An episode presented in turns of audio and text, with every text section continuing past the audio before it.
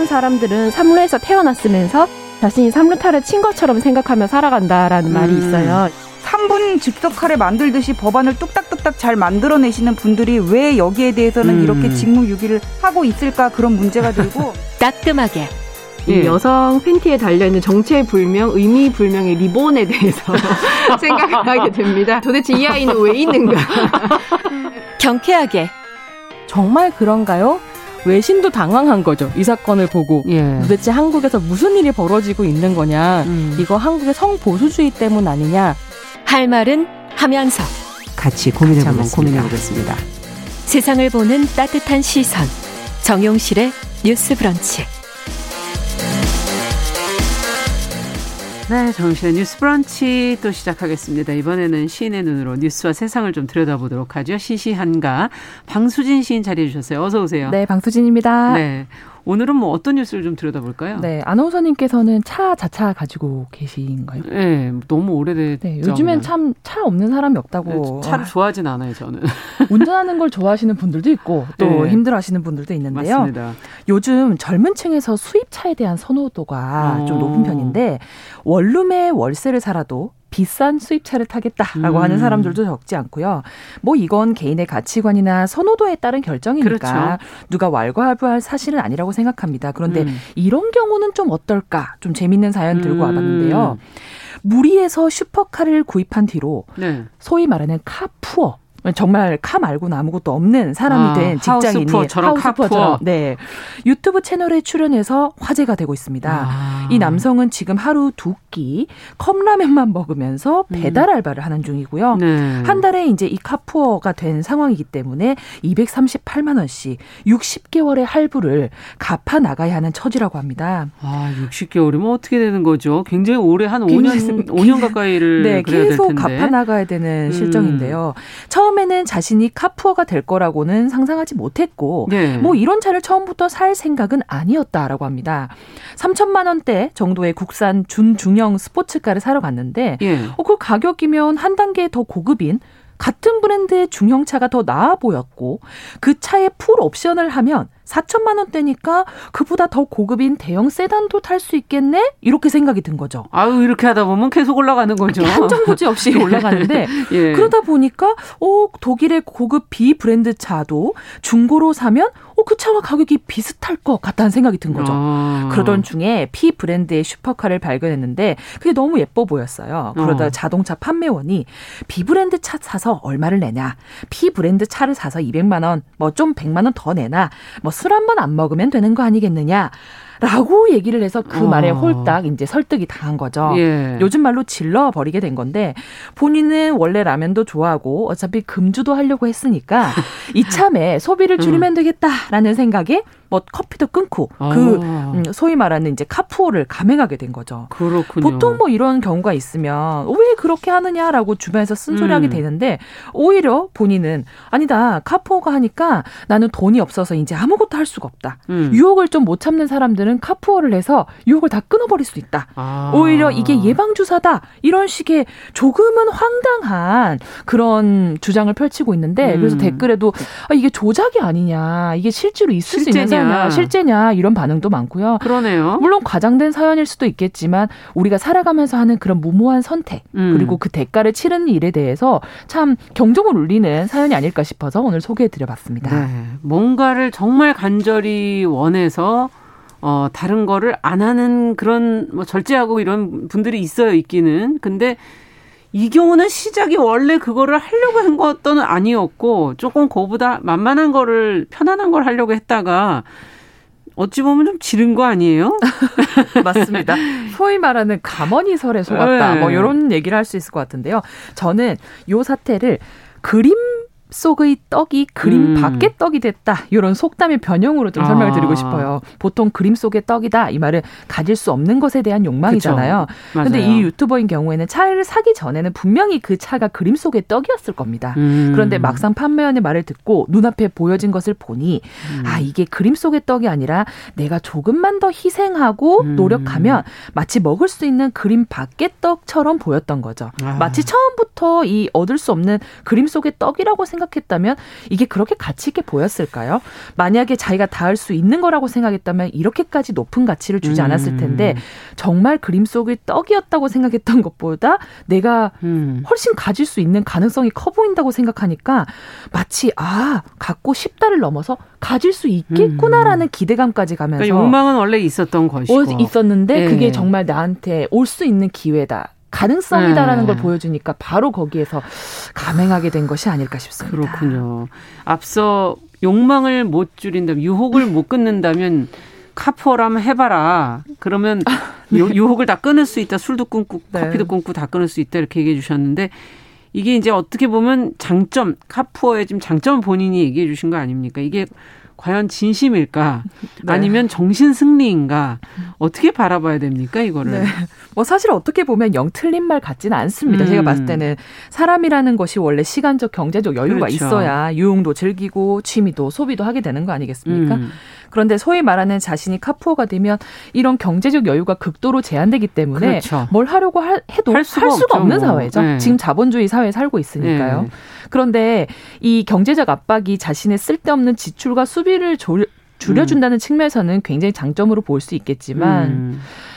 당장 한 달에 238만 원씩 60개월 할부를 갚아 나가야 되는 5년이라니까요. 5년, 5년 5년 정도 자신의 제 모든 게 제약된다는 네. 건데 보통 사람들은 이걸 생각조차 할 수가 없죠. 음. 그런데 본인이 원하지 않지만 그 건설적인 삶을 살게 되는 의외의 효과를 누리기 위해 본인은 감행했다고 하지만 어떤 분들은 아 그러면 내가 이런 삶을 내 본 정신으로는 살 수 없으니 음. 카푸어를 감행을 해서 나도 그러면 카푸어를 한번 해봐 어. 술과 담배를 못 끊을 것 같은데 나도 카푸어를 감행하면 정말 그렇게 음. 건설적으로 살 수 있나 이런 생각으로 엉뚱한 벤치마킹을 하시는 분이 계실까봐 정말 걱정스럽습니다.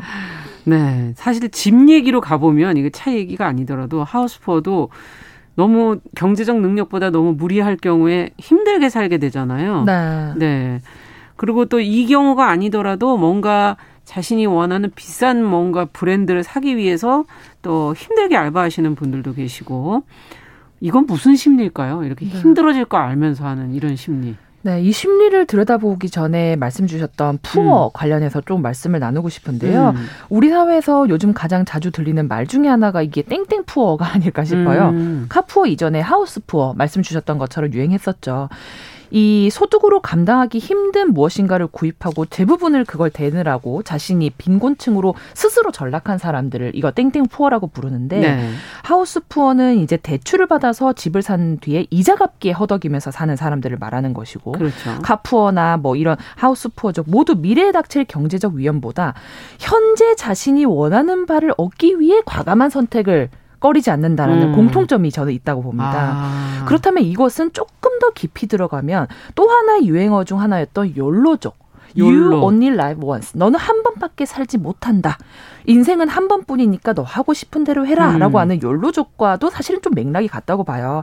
자신의 행복을 중시하며 이제 그 나머지 것에 대해서는 아예 고려를 하지 않는 라이프 스타일이라고 볼 수 있겠죠. 음. 그런데 저희가 주목해야 되는 것은 이 욜로족들이나 이런 푸어족들의 소비 패턴이 물욕을 채우는 것에 그치는 것이 아니라 어. 자신의 이상을 실현하는데 그 목적이 있다라는 겁니다. 아, 제가 봤을 이상을 실현하는데 네. 그러니까 충동 구매하고는 좀 다르다라는 것이죠. 오. 왜냐하면 자신이 힘들어질 것이 뻔한데 이런 선택을 하는 것은 이런 소비와 소유를 통해서 자신이 평소에는 누릴 수 없는 이상을 그걸 통해서 음. 실현할 수 있다고 믿기 때문이 아닐까 싶어요. 요즘 세대들이 3포 세대, M포 세대 이런 말을 할 정도로 그렇죠. 굉장히 포기를 많이 하는 세대인데 그런 사회 속에 그나마 자신의 이상을 실현할 수 있는 게단한 가지 요한 가지 기회, 음. 요게 소비라고 생각하기 때문에 이들은 정말 요즘에 20, 30대 재산 격차에 대한 뉴스가 굉장히 보도가 많이 돼서 많이 저도 보면서 정말 허탈감을 많이 느꼈거든요. 음. 이런 거에서 조금이라도 벗어나기 위한 행위가 음. 이들의 이런 푸어적인 소비가 아니겠는가 네. 이런 생각도 해봅니다. 여기 지금 막 의견들을 주시는데 김용기님께서는 네. 생산 해봐서 아시는데 어. 생산지에 대한 연끌보다는 소는 어, 후회 없는데 소비재 연끌은 좀 후회가 남는다 이런 의견을 주시기도 했고요. 음. 또 어, 6343번님은 매달 그냥 100만 원으로 여행 다니고 나머지 180을 저축하는 게 어떻겠느냐. 어, 예, 네. 이렇게 아, 지금 좀. 이 방법 말고 다른 방법을 또 다른 제안, 욜로족의 방법인데요. 예, 제안을 해주시기도 했어요. 네. 어떻게 보세요? 이런 어, 사실 그 선택의 과정을 보면 조금 무모한 선택이었던 것 같은데 이, 뭐, 방수진 시인도 이런 경험이 있으세요? 음, 저는 뭐, 기본적으로 소유욕이나 소비 지출이 크게 크지 않아서 어. 간이 작습니다. 그래서 제가 이런 푸어는 엄두도 못 내고요. 대신 좀 욕, 욕심에 눈이 가려서 좀 어리석은 판단을 해서 네. 제가 대가를 혹독하게 치렀던 것이 있습니다. 좀 맥은 좀 다른데 어. 제가 한때 다이어트에 굉장히 매진을 했습니다. 음.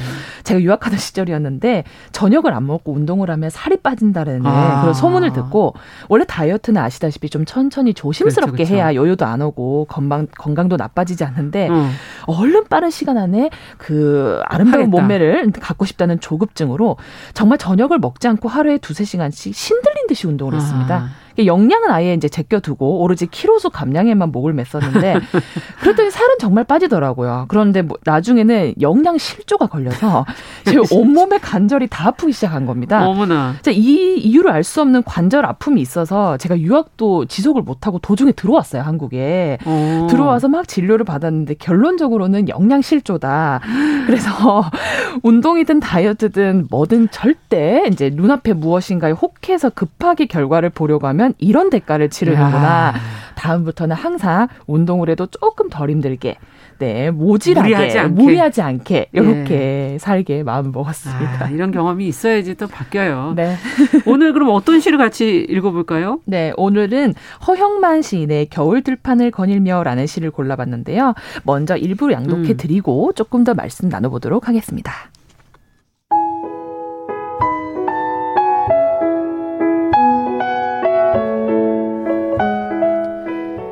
허형만 겨울 들판을 거닐며 가까이 다가서기 전에는 아무것도 가진 것 없어 보이는 아무것도 피울 수 없을 것처럼 보이는 겨울 들판을 거닐며 매운 바람 끝자락도 맞을 만치 맞으면 오히려 더욱 따사로움을 알았다. 겨울 들판을 거닐며 겨울 들판이나 사람이나 가까이 다가서지도 않으면서 아무것도 가진 것 없을 거라고, 아무것도 키울 수 없을 거라고 함부로 말하지 않기로 했다.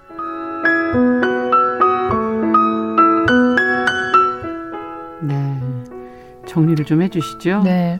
말씀드렸던 것처럼 젊은 이제 세대들이 이런 푸어를 감행하는 것이 본인이 서 있는 곳이 지금 겨울 들판이라고 생각을 하기 때문이라고 음. 저는 봐요. 그러니까 뭔가 아무것도 자기들이 가진 게 없고 아무것도 이 땅에서는 뭔가 키울 수 없다라는 그런 좌절감이 사실 그들의 푸어를 좀 감행하게 하는 부분이 있지 않을까 싶은데요. 그런데 이상 실현을 위해서 내가 이제 택한 것이 여우를 피하려다가 이제 호랑이를 만나는 것처럼 본인의 삶에 또 다른 호랑이가 네. 돼서 죄어올지도 모르는 일이거든요.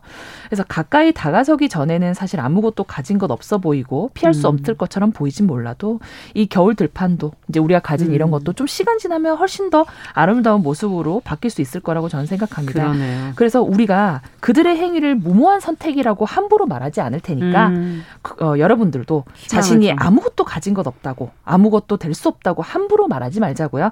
어, 시인님 말처럼 우리가 가보지 않은 길, 가까이 서지 않은 길에는 어떤 길이 펼쳐질지 그 누구도 모르는 네. 일이기 때문입니다. 희망을 좀 가져야 되겠습니다. 음, 네. 시시한가 오늘은 어, 너무 큰 대가를 치를 걸 알면서 선택하는 마음에 대한 이야기 방수진 시인과 나눠봤습니다. 감사합니다. 네, 감사합니다.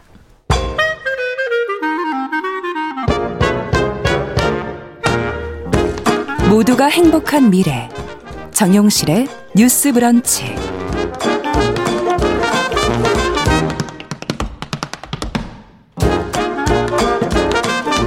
정영실의 뉴스 브런치 듣고 계신 지금 시각 11시 44분 넘어서고 있습니다.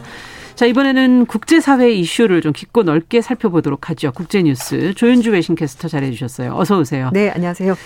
어, 중국도 아무래도 아시아다 보니까 남아선호 사상, 우리하고 뭐 그 예전에 가장 심한 네. 국가 중에 하나가 아니었을까 싶은데, 최근에, 어, 폐지하긴 했습니다만, 한 가정의 이제 한 자녀 정책. 네네. 네. 이게 어, 실시가 되면서 남자들이 더 숫자가 많아졌다 이런 그렇죠. 보도를 본 적이 있었거든요. 네. 근데 성비 불균형으로 여성의 수가 지금 남성에 비해서 적음에도 불구하고 지금 남성을 우대하는 조항 때문에 여성들이 피해를 보고 있다 이런 얘기가 나오고 네. 있어요. 네. 어떤 얘기입니까? 좀 자세히 들여다보죠. 네, 일단 뭐 중국 정부 측에서는 남녀 평등 음. 음, 이걸 지켜야 된다라면서 강령이 이미 나왔어요. 그러니까 10년마다 한 번씩 개정하게 하는데요. 네. 올해는 나온 것이 가정 내에서 집안 내에서 가사 분담 음. 공평하게 해라. 그리고 직장에서도 어, 어 소득을 공평하게 정당하게 분배해야 된다. 그러니까 네. 여자라서 남자라서 이렇게 차별되면 안 된다라고 말하고 또 여성들은 이제 임신과 출산 때문에 음. 그러니까 중간에 쉬는 기간도 있고 이제 그런 거잖아요. 그래서 네. 회사 측에서 혹시라도 그런 이유로 부당하게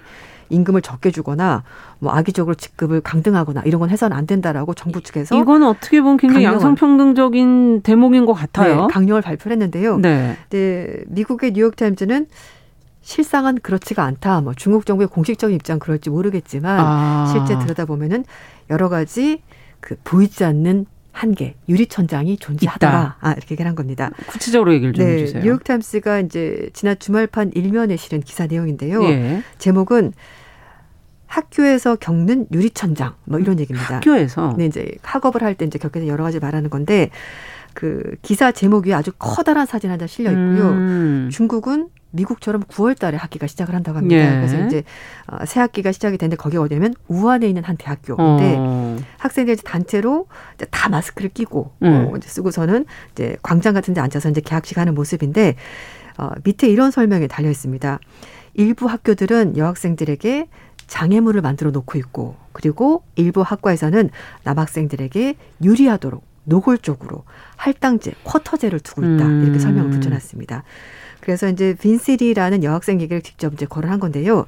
이 학생이 중국에서 굉장히 유명한 경찰대학교 대학원 과정에 음. 진학을 지원했습니다. 물론 어, 그 경찰대학교 대학원 과정은 전체 학생 가운데 여학생 수가 4분의 1이 넘지 않도록 캡을 씌워놨습니다. 한계를 둔 거죠. 4분의 1을. 네. 그런데 실제 확률은 더 떨어졌다고 해요. 예. 학교가 합격자 결과를 발표했는데 합격자 140명 중에서 여학생은 단 다섯 명에 불과했습니다.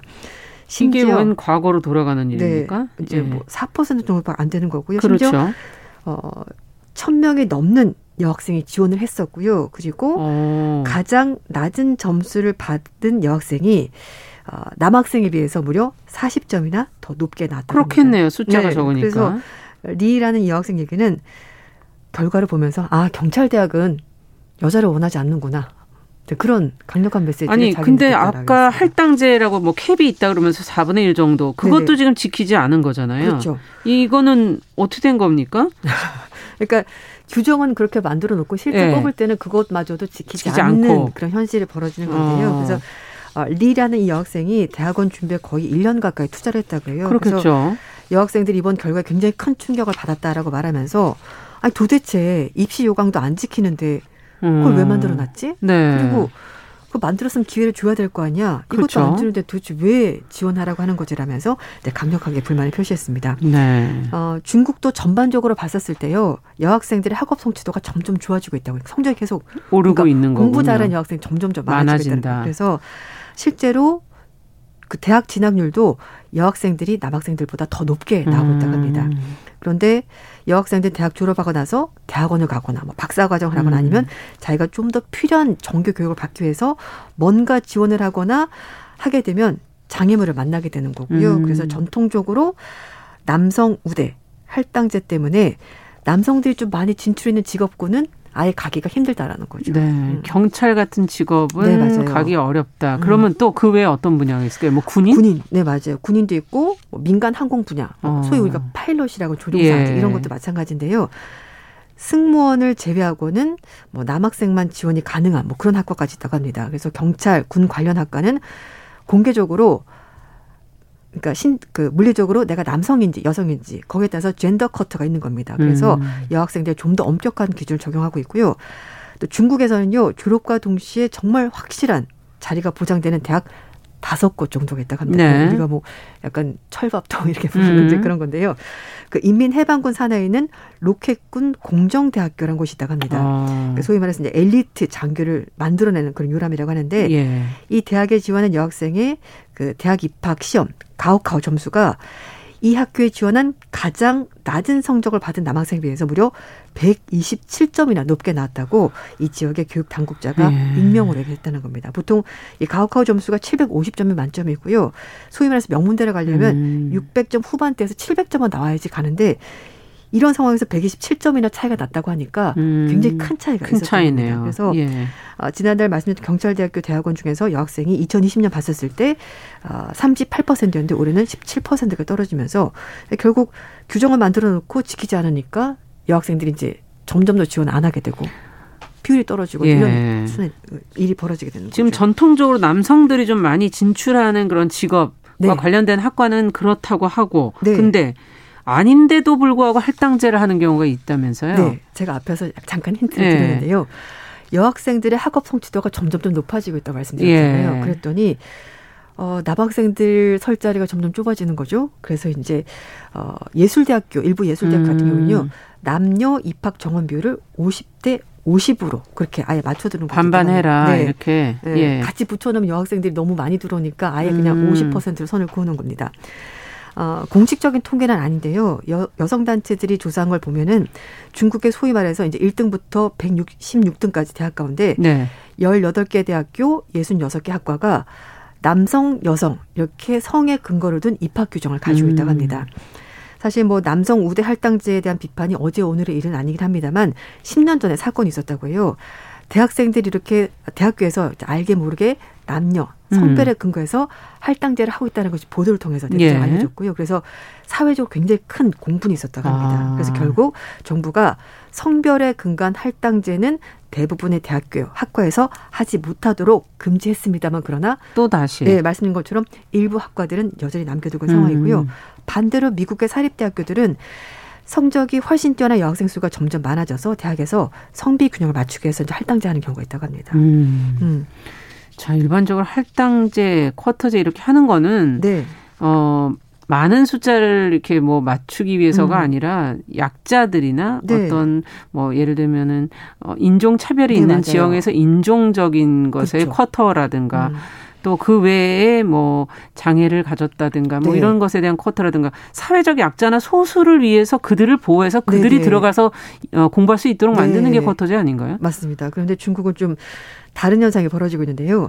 그래서 중국에서도 요즘 최근에 여성 단체들의 목소리가 점점 커지고 있고 음. 그런데 반대로 지금 현재 중국 정부는요. 아, 어떻게 말씀드릴까 좀 사회 통제를 강화하는 그런 쪽으로 바뀌고 있거든요. 그렇다 네. 보니까 양측이 점점 충돌하는 횟수가 잦아지는 겁니다.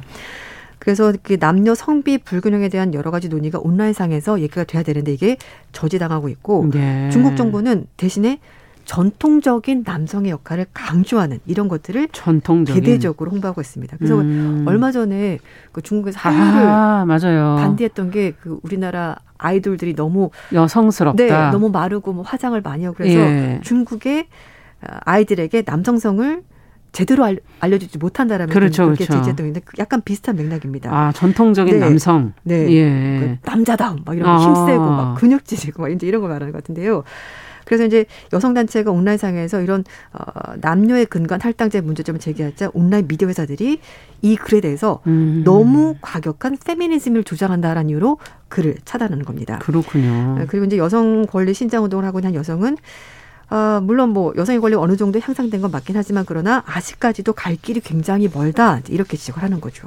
야, 참 그런가 하면 반대의 경우도 있다고 하는데 영, 양성평등을 실현하기 위해서는 여성들이 훨씬 뛰어난 역량인데도 이제 불리한 조건이 되는 경우가 있는 거네요. 네, 그렇습니다. 그래서 뭐 이제 한쪽에서는 그런 얘기를 하는 거죠. 할당제를 해야 된다는 쪽에서는 말씀드린 것처럼 여성들이 너무 뛰어나니까 이걸 음. 좀 약간 막는 차원 또는 어, 또 한쪽 얘기를 하는 것이 남자 이미지를 좀 더 강하고 남자답게 만들 필요가 있다. 음. 그렇기 때문에 남성 할당대가 유지가 돼야 된다라고 얘기를 하는데요. 근데 다른 해석도 있습니다. 음. 왜냐하면은 앞에 말씀드린 것처럼 경찰이나 군인 이런 곳은 사실 여성들이 얼마 없는 직군이잖아요. 예. 그렇다 보니까 차라리 이런 경찰 대학원을 졸업을 한다고 하더라도 여성들이 갈 자리가 이미 없으니까 음. 굳이 학교에서는 안 뽑으려고 하는 거죠. 그렇군요. 혹시라도 졸업하고 나서 아니 공부 다니는 음. 일자리가 없으면 어떡하라는 거냐 이런 불만의 목소리를 미리 차단하기 미리 위해서. 차단하기 위해서. 그러니까 이게 음. 계속 악순환이 벌어지는 거죠. 여성들이 예. 폭넓게 진출을 못하고 학교는 더 적게 뽑고 음. 이런 악순환이 벌어지는 건데요. 음, 그래서 아예 남성들이 장악하고 있는 이런 분야를 어, 중국 국내 살 게 아니라 아예 나는 해외로 나가버리겠어라고 음. 생각하는 여성도 있다고 해요. 항공사 승무원하던 한 중국 여성은 중국 국내 항공사에서 조종사를 뽑는 훈련 프로그램을 한다는 걸 보고 음. 지원을 했는데 노, 넌 여성에서 안 돼 라고 음. 말을 해서 차라리 그러면 2018년 일인데요. 남아프리카 공화국을 가서 직접 조종사 양성 학교에 들어가서 음. 1등으로 졸업을 했고요. 네. 그래서 자신은 중국으로 돌아가지 않고 그냥 여기서 조종사로서 음. 일을 하겠다. 이렇게 그렇겠네요. 얘기하는 경우도 있다고 합니다. 네. 음. 다른 학과가 또 있다면서 미디어 관련 학과도 네. 미디어 관련 학과 같은 경우는요. 보통 이제 여학생들이 좀 많이 가기도 음. 하고 그리고 보통 뉴스를 보시더라도 남녀 앵커가 이렇게 반반으로 구성이 되어 그렇죠. 있잖아요. 그래서 그럴 때 또 주장하는 것은 아 봐라 이거는 양성 평등을 위해서 남자 여자가 음. 동수로 가는 것이 맞다. 이렇게 주장하는 거죠. 그렇군요. 그러니까 이게 좀 논리적으로 보기에는 좀 음. 논리 근거가 약한 부분이 있긴 한데 음. 그래서 뭐 예를 들면요 이거 우리나라 마찬가지인데 유아교육학과 같은 음. 경우에는 남학생 지원자가 워낙 없다 보니까 어떤 학교에서는 좀 들어왔으면 어, 올해는 예. 유아교육학과 남학생만 받습니다 네. 이런 학과도 있다라는 거죠. 그렇군요. 결론을 좀 가보죠. 네. 그러니까 사실은 음, 이런 여러 가지 일들이 벌어지는 게 중국 음. 사회도 많이 변화를 하고 있기 때문에 이제 이런 목소리가 나오기 시작하는 것 같아요. 음. 사실 그 전까지는 정부가 정하는 대로 그렇고 뭐 이렇게 하라면 하고 그리고 예. 여성들에 대해서 어떻게 보면 약간 좀 보조적인 역할 남자가 리더를 하고 음. 여성들이 약간 보조적인 역할을 한다고 생각했는데 여성 단체의 목소리도 점점 커지고 여성들도 자신의 권리에 대해서 점점 자각을 음. 하다 보니까 이런 얘기가 많이 나오고 있는 것 같고요. 그렇고요. 네. 뭐 조금씩이긴 하지만 어쨌든 중국 사회도 앞으로 변화하지 않을까 뭐 그런 네. 희망을 가져보긴 합니다. 네. 음. 남녀 평등이라는 것을 위한 강령이지만 또 실제는 그렇지 않은 네. 부분이 있다는 맞아요. 것도 저희가 한번 들여다보게 됐네요. 자, 국제뉴스 조윤주 외신캐스터와 함께 살펴봤습니다. 말씀 잘 들었습니다. 네, 감사합니다. 네, 정용실의 뉴스 브런치 화요일 순서도 여기서 마치겠습니다. 저는 내일 오전 11시 5분에 다시 뵙겠습니다. 감사합니다.